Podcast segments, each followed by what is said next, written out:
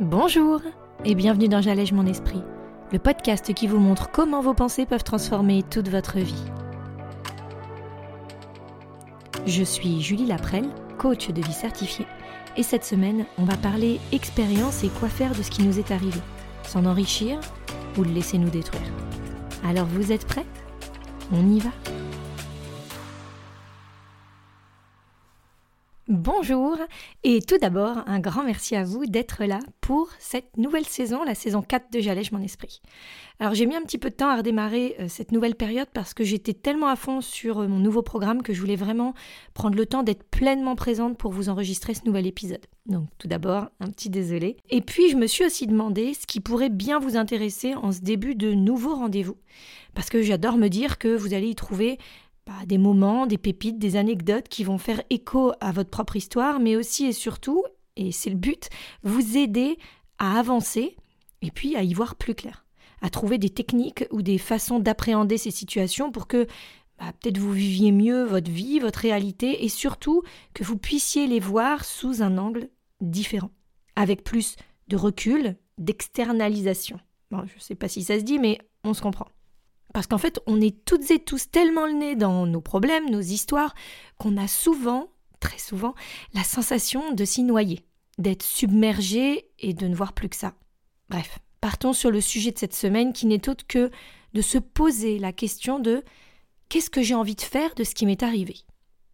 Il y a dix ans, il y a deux mois ou il y a une heure. Mais comment est-ce que je peux appréhender cette situation, comme j'en parlais avant, de façon à ce qu'au lieu de me faire stagner, voire bugger en boucle, le terme n'est pas trop fort et je suis sûre que certains s'y retrouveront si vous identifiez un moment qui vous parle, eh bien que je puisse avancer, que je puisse apprendre, que je puisse utiliser en quelque sorte cette expérience qui se présente dans ma vie pour déjà, et comme on le dit souvent, ne pas refaire peut-être les mêmes erreurs, parce que oui, c'est bien souvent comme ça qu'on les appelle, mais aussi et surtout grandir, réagir différemment même. Ce principe de se dire ce qu'on a vécu nous rend plus fort, eh bien malheureusement, c'est pas le cas pour tout le monde et pour la plupart d'entre nous, ça reste des traumatismes ou des choses qui reviennent en boucle et qui nous détruisent. Donc le but ici, ça va pas être de dire c'est fantastique que ça vous soit arrivé, c'est grâce à ça que vous êtes comme ça, même si c'est en effet un peu le cas, mais c'est vraiment de pouvoir trouver un moyen de rebondir de ne plus rester bloqué dans des vieux schémas qui nous empêchent d'avancer. Donc j'ai appelé cet épisode Utiliser son expérience à bon escient et c'est vraiment ce sur quoi j'aimerais qu'on réfléchisse aujourd'hui. Déjà ne plus nommer ces moments comme de potentielles erreurs. Combien de fois nous torturons-nous à parler de ces moments de vie, de ces expériences, justement, comme des problématiques? Alors soit, on peut juger que notre réaction, nos paroles ou nos actes n'étaient pas en adéquation avec ce qu'on aurait vraiment voulu. Mais est-ce que c'est vraiment positif de réfléchir à ça comme quelque chose faisant défaut? Est-ce qu'on a déjà réellement appris et grandi en se jugeant et en se malmenant en pensant à ce genre de moment? L'idée, c'est de penser à une autre façon de faire comprendre ce qui nous a poussé à en arriver là.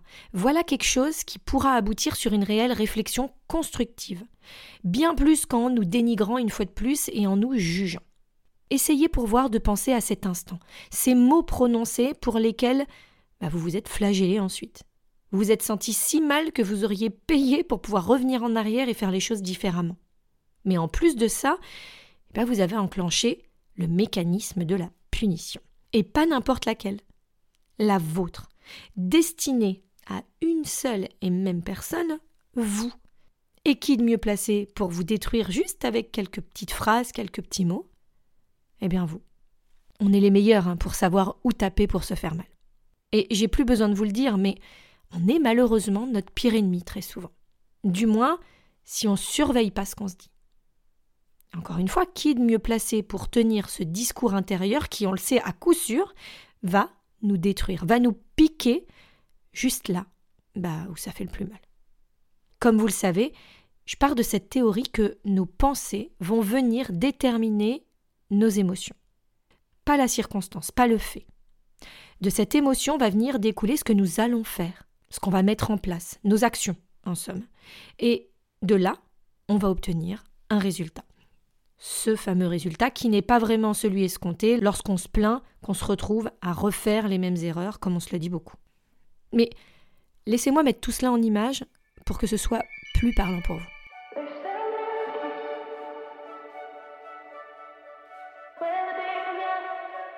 Nous allons prendre un exemple lambda, mais vous pourrez tester avec une problématique ou une situation de votre côté pour voir comment ça se passe vraiment dans la réalité de nos vies. Prenons l'exemple de la circonstance que j'ai encore mangé trois parts de gâteau à 4 heures aujourd'hui. Au lieu d'aller tenter de comprendre pourquoi, de prendre le temps de voir pourquoi jusque-là mon rééquilibrage alimentaire se passait très bien et que je suis encore dans le process d'apprendre à me comprendre, ainsi que mes automatismes en rapport avec la nourriture, eh bien, vers quoi mon cerveau va très certainement m'embarquer.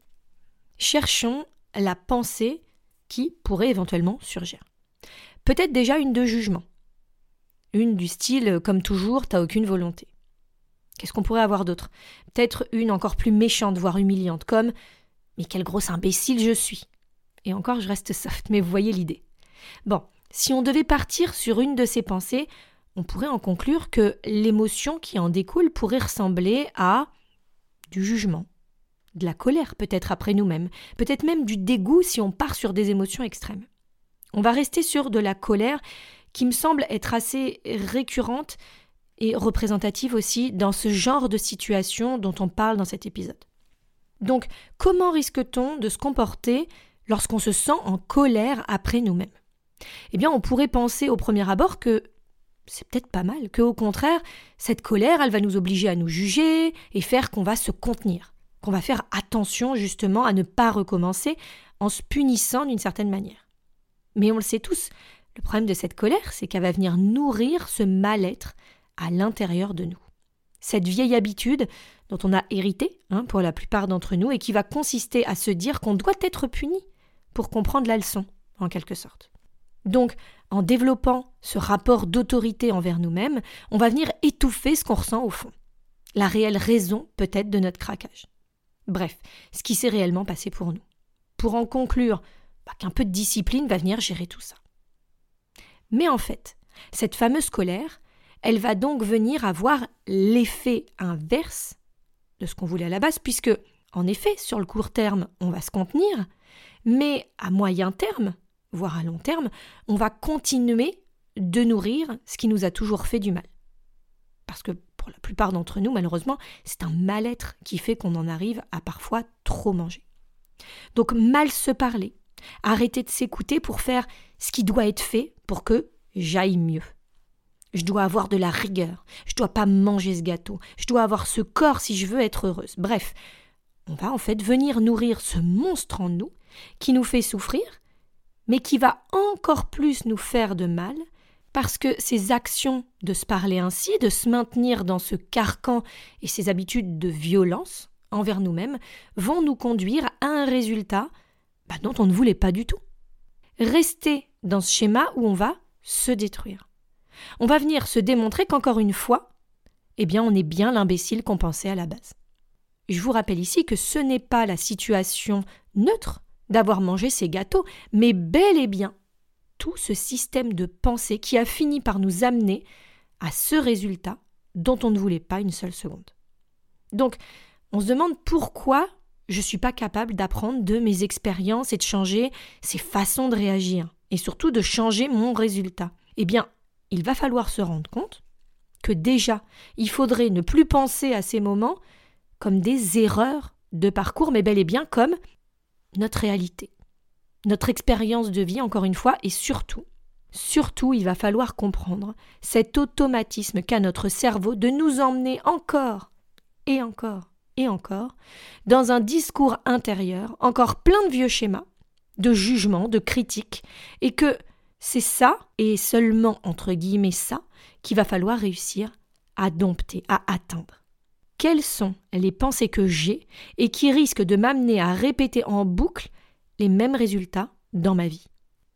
Combien de fois est-ce qu'on se dit mais je le sais pourtant Mais par contre, dites-moi combien de fois on a réussi à prendre ce temps, ce recul pour essayer de comprendre ce qui se passait vraiment pour nous.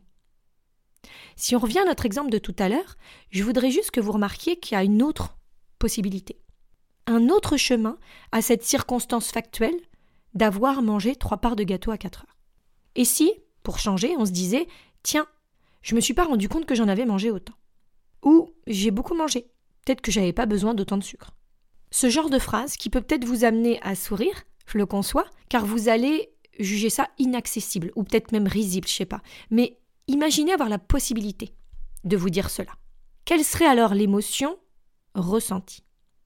Est-ce que ce serait encore cette colère, ce jugement, cette humiliation, ou est-ce que ce serait quelque chose de plus léger, voire même peut-être une empathie envers vous-même, une curiosité en tout cas envers celle ou celui que vous êtes Imaginez-vous empli de cette dite émotion. Est-ce que ce serait pas dès lors beaucoup plus constructif, beaucoup plus instructif même pour vous? Pour comprendre, pour trouver des solutions pour ne pas recommencer la fois d'après, mais sans que ça soit emprunt de sa dose de jugement et de rabaissement. C'est de là, et seulement de là, que nos expériences auront de la valeur, du poids. Un réel recul, encore une fois, sur une situation peut nous aider à mieux nous comprendre bien plus que n'importe quelle séance d'autocritique et d'insultes qui nous semble normale. On a grandi hein, dans cet environnement qui nous a inculqué que la solution se trouve dans la remise en question. Mais attention, pas n'importe laquelle. Celle par le jugement. Et pourtant, ben, c'est clair que ce n'est pas l'émotion moteur de nos vies. Imaginez-vous vous intéressez vraiment à vous. Vous posez les bonnes questions, mais pas dans un but de changement, mais simplement à la base d'amour de vous. Inconditionnel. Celui qui vous permettra d'atteindre un degré de relation de confiance avec vous-même que vous n'avez encore jamais connu. C'est là, en fait, que se trouve la clé de votre expérience de vie. Chacune des grandes étapes de notre réalité, elle vient avec une meilleure relation à nous-mêmes. Plus on grandit, et plus on est à même de faire la paix avec ce qui s'est passé auparavant, sans pour autant l'oublier, tout d'abord, mais surtout sans pour autant le laisser déterminer notre réalité de l'instant. En ayant juste une parfaite conscience que c'était peut-être nécessaire, ou de moins que bah, c'est arrivé, et qu'on n'a aucun pouvoir de le changer. Par contre, nous nous devons de pouvoir nous faire confiance par la suite comprendre ce qu'il y avait à comprendre et surtout apprendre à mieux se connaître pour ne plus être dans ces automatismes qui bien souvent bah, guident nos vies, nos actes, nos paroles, sans même qu'on en ait conscience. Prenons conscience de nous-mêmes et apprenons surtout à enrichir ce discours intérieur qui bien souvent bah, n'est pas très amical, pas encourageant, pas supportif. Plus nous nous répétons des phrases, des mots, plus on y croit. Plus ça va devenir notre réalité. Alors, réinventons un petit peu ces paroles. Faisons-en quelque chose d'encourageant pour qu'enfin et de façon naturelle, notre cerveau n'ait qu'un point de repère. À quel point on est exceptionnel et que, pour briller, au maximum, pour nous, hein, encore une fois, pas pour les autres, pour nous sentir épanouis et fiers de nous, bah, ça tient qu'à quelques mots qu'il faudra avoir choisi par contre avec soi. Qu'à quelques pensées qu'il faudra prendre le temps de re-questionner et d'analyser parce qu'on évolue, pour savoir si elles sont en accord avec qui on est, avec qui on veut vraiment être. Et surtout, à ce soutien inconditionnel envers nous-mêmes. Parce que c'est lui qui va nous permettre d'utiliser notre expérience à bon escient. Et d'enfin arriver exactement où on le souhaite pour nous. Je vous remercie pour votre écoute et surtout, je peux que vous conseiller de réécouter le podcast s'il vous a aidé pour mettre en pratique l'exercice du jour. Le fait de poser clairement sur papier cette fameuse circonstance qui vous donne l'impression de retomber encore et encore dans ces vieux réflexes, alors que vous aviez l'impression d'enfin avoir réussi à sortir de ce blocage ou de cette situation. Comprendre la pensée, l'émotion, les actions et le résultat qui découle pour voir d'où peut bien venir cette replongée régulière. Et surtout, et vous le savez, si vous avez besoin d'aide, pour vraiment aller à la racine de vos difficultés, Pour être épaulé, pour être accompagné, guidé, soutenu, je suis là.